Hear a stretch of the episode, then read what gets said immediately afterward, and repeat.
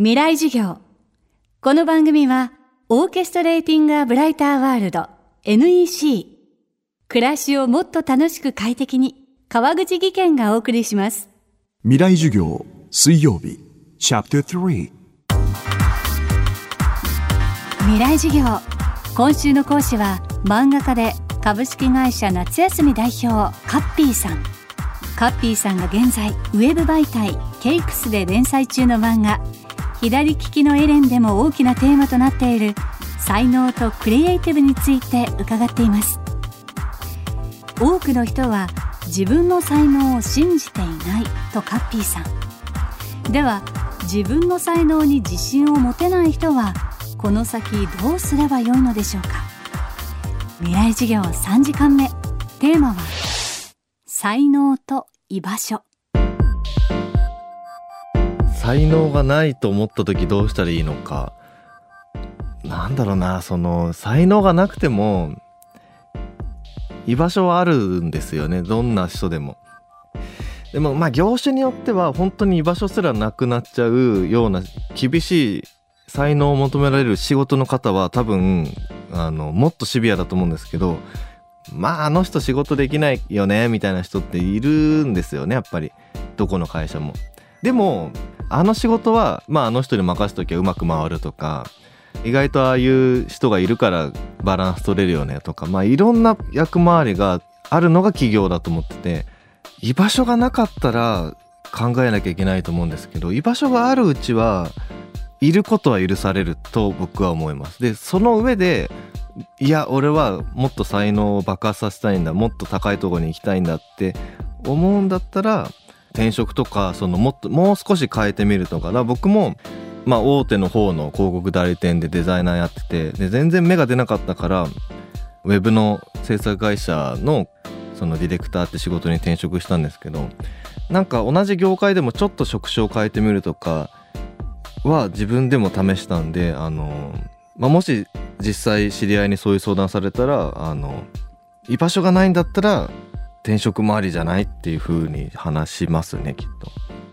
カッピーさん自身広告業界で自分の才能に自信を持てず転職した末に漫画家として独立する道を選んでいます。そんなカッピーさんは自らの漫画家としての才能をどう考えているのでしょうか？そうですね。漫画の才能があるかどうかはうーんまああると信じてやってるって感じなんですけど半分だと思ってて その話の方はきっとこれからももっと上手くなるしあの自信持って書いてるんですけどまあ絵はねこれそうだなって感じですね。こっからどこまで上手くなるかっていうのはちょっと正直厳しいと思ってて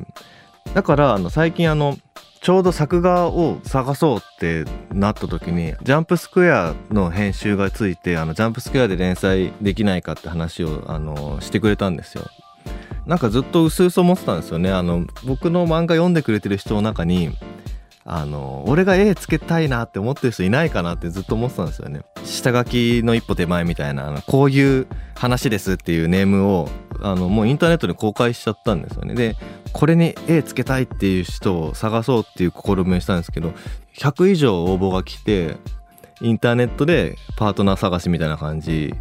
したんであのものすごいたくさんの中から選ぶことができたっていうのは結構インターネット様々だなと思いましたね。アントレースっていうタイトルでその話の内容がまさに才能を補い合うっていう話なんですよ。だからあのちょっとメタ的で僕が作画を探してるっていう状況とその物語の登場人物の状況がリンクしてる話なんですね。その読み切りの冒頭に1個キャッチコピーを最後の最後に追加したんですよね。神は一つの才能を二人に分け与えた。一つの完成した才能を一人で所有してる人ってきっとその成功するんですよ。超一流の何者かになって。でもここの部分は持ってんだけどここの部分が足りないっていう人はものすごいいてでその人たちはきっとこれまであの何者にもなれなかったんですよ。でそれを補い合う方法があの、まあ、インターネットっていうくくりで言っていいのかわからないけど才能のマッチングが徐々にこう起き始めたような感じは最近してて、まあ、まさにアウトソーシングですよね。その自分はここはできる。でもここはできない。だから助けてくれっていうのが言いやすくなった気はします。未来授業。今週の講師は漫画家のカッピーさん。今日のテーマは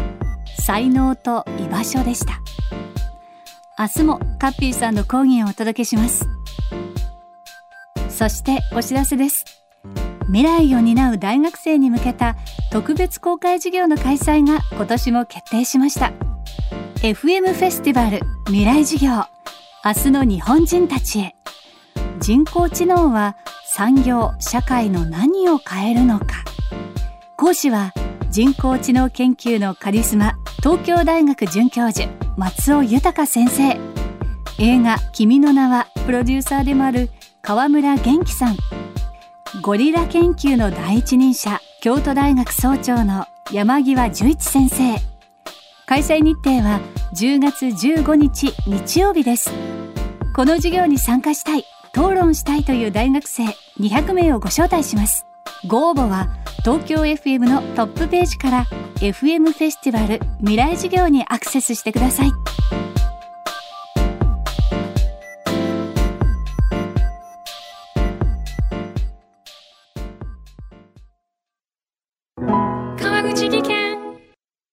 階段での転落。大きな怪我につながるので怖いですよね。足元の見分けにくい階段でもコントラストでくっきり白いスベラーズが登場しました。皆様の暮らしをもっと楽しく快適に。川口技研のスベラーズです。未来授業。この番組はオーケストレーティングアブライターワールド NEC 暮らしをもっと楽しく快適に川口技研がお送りしました。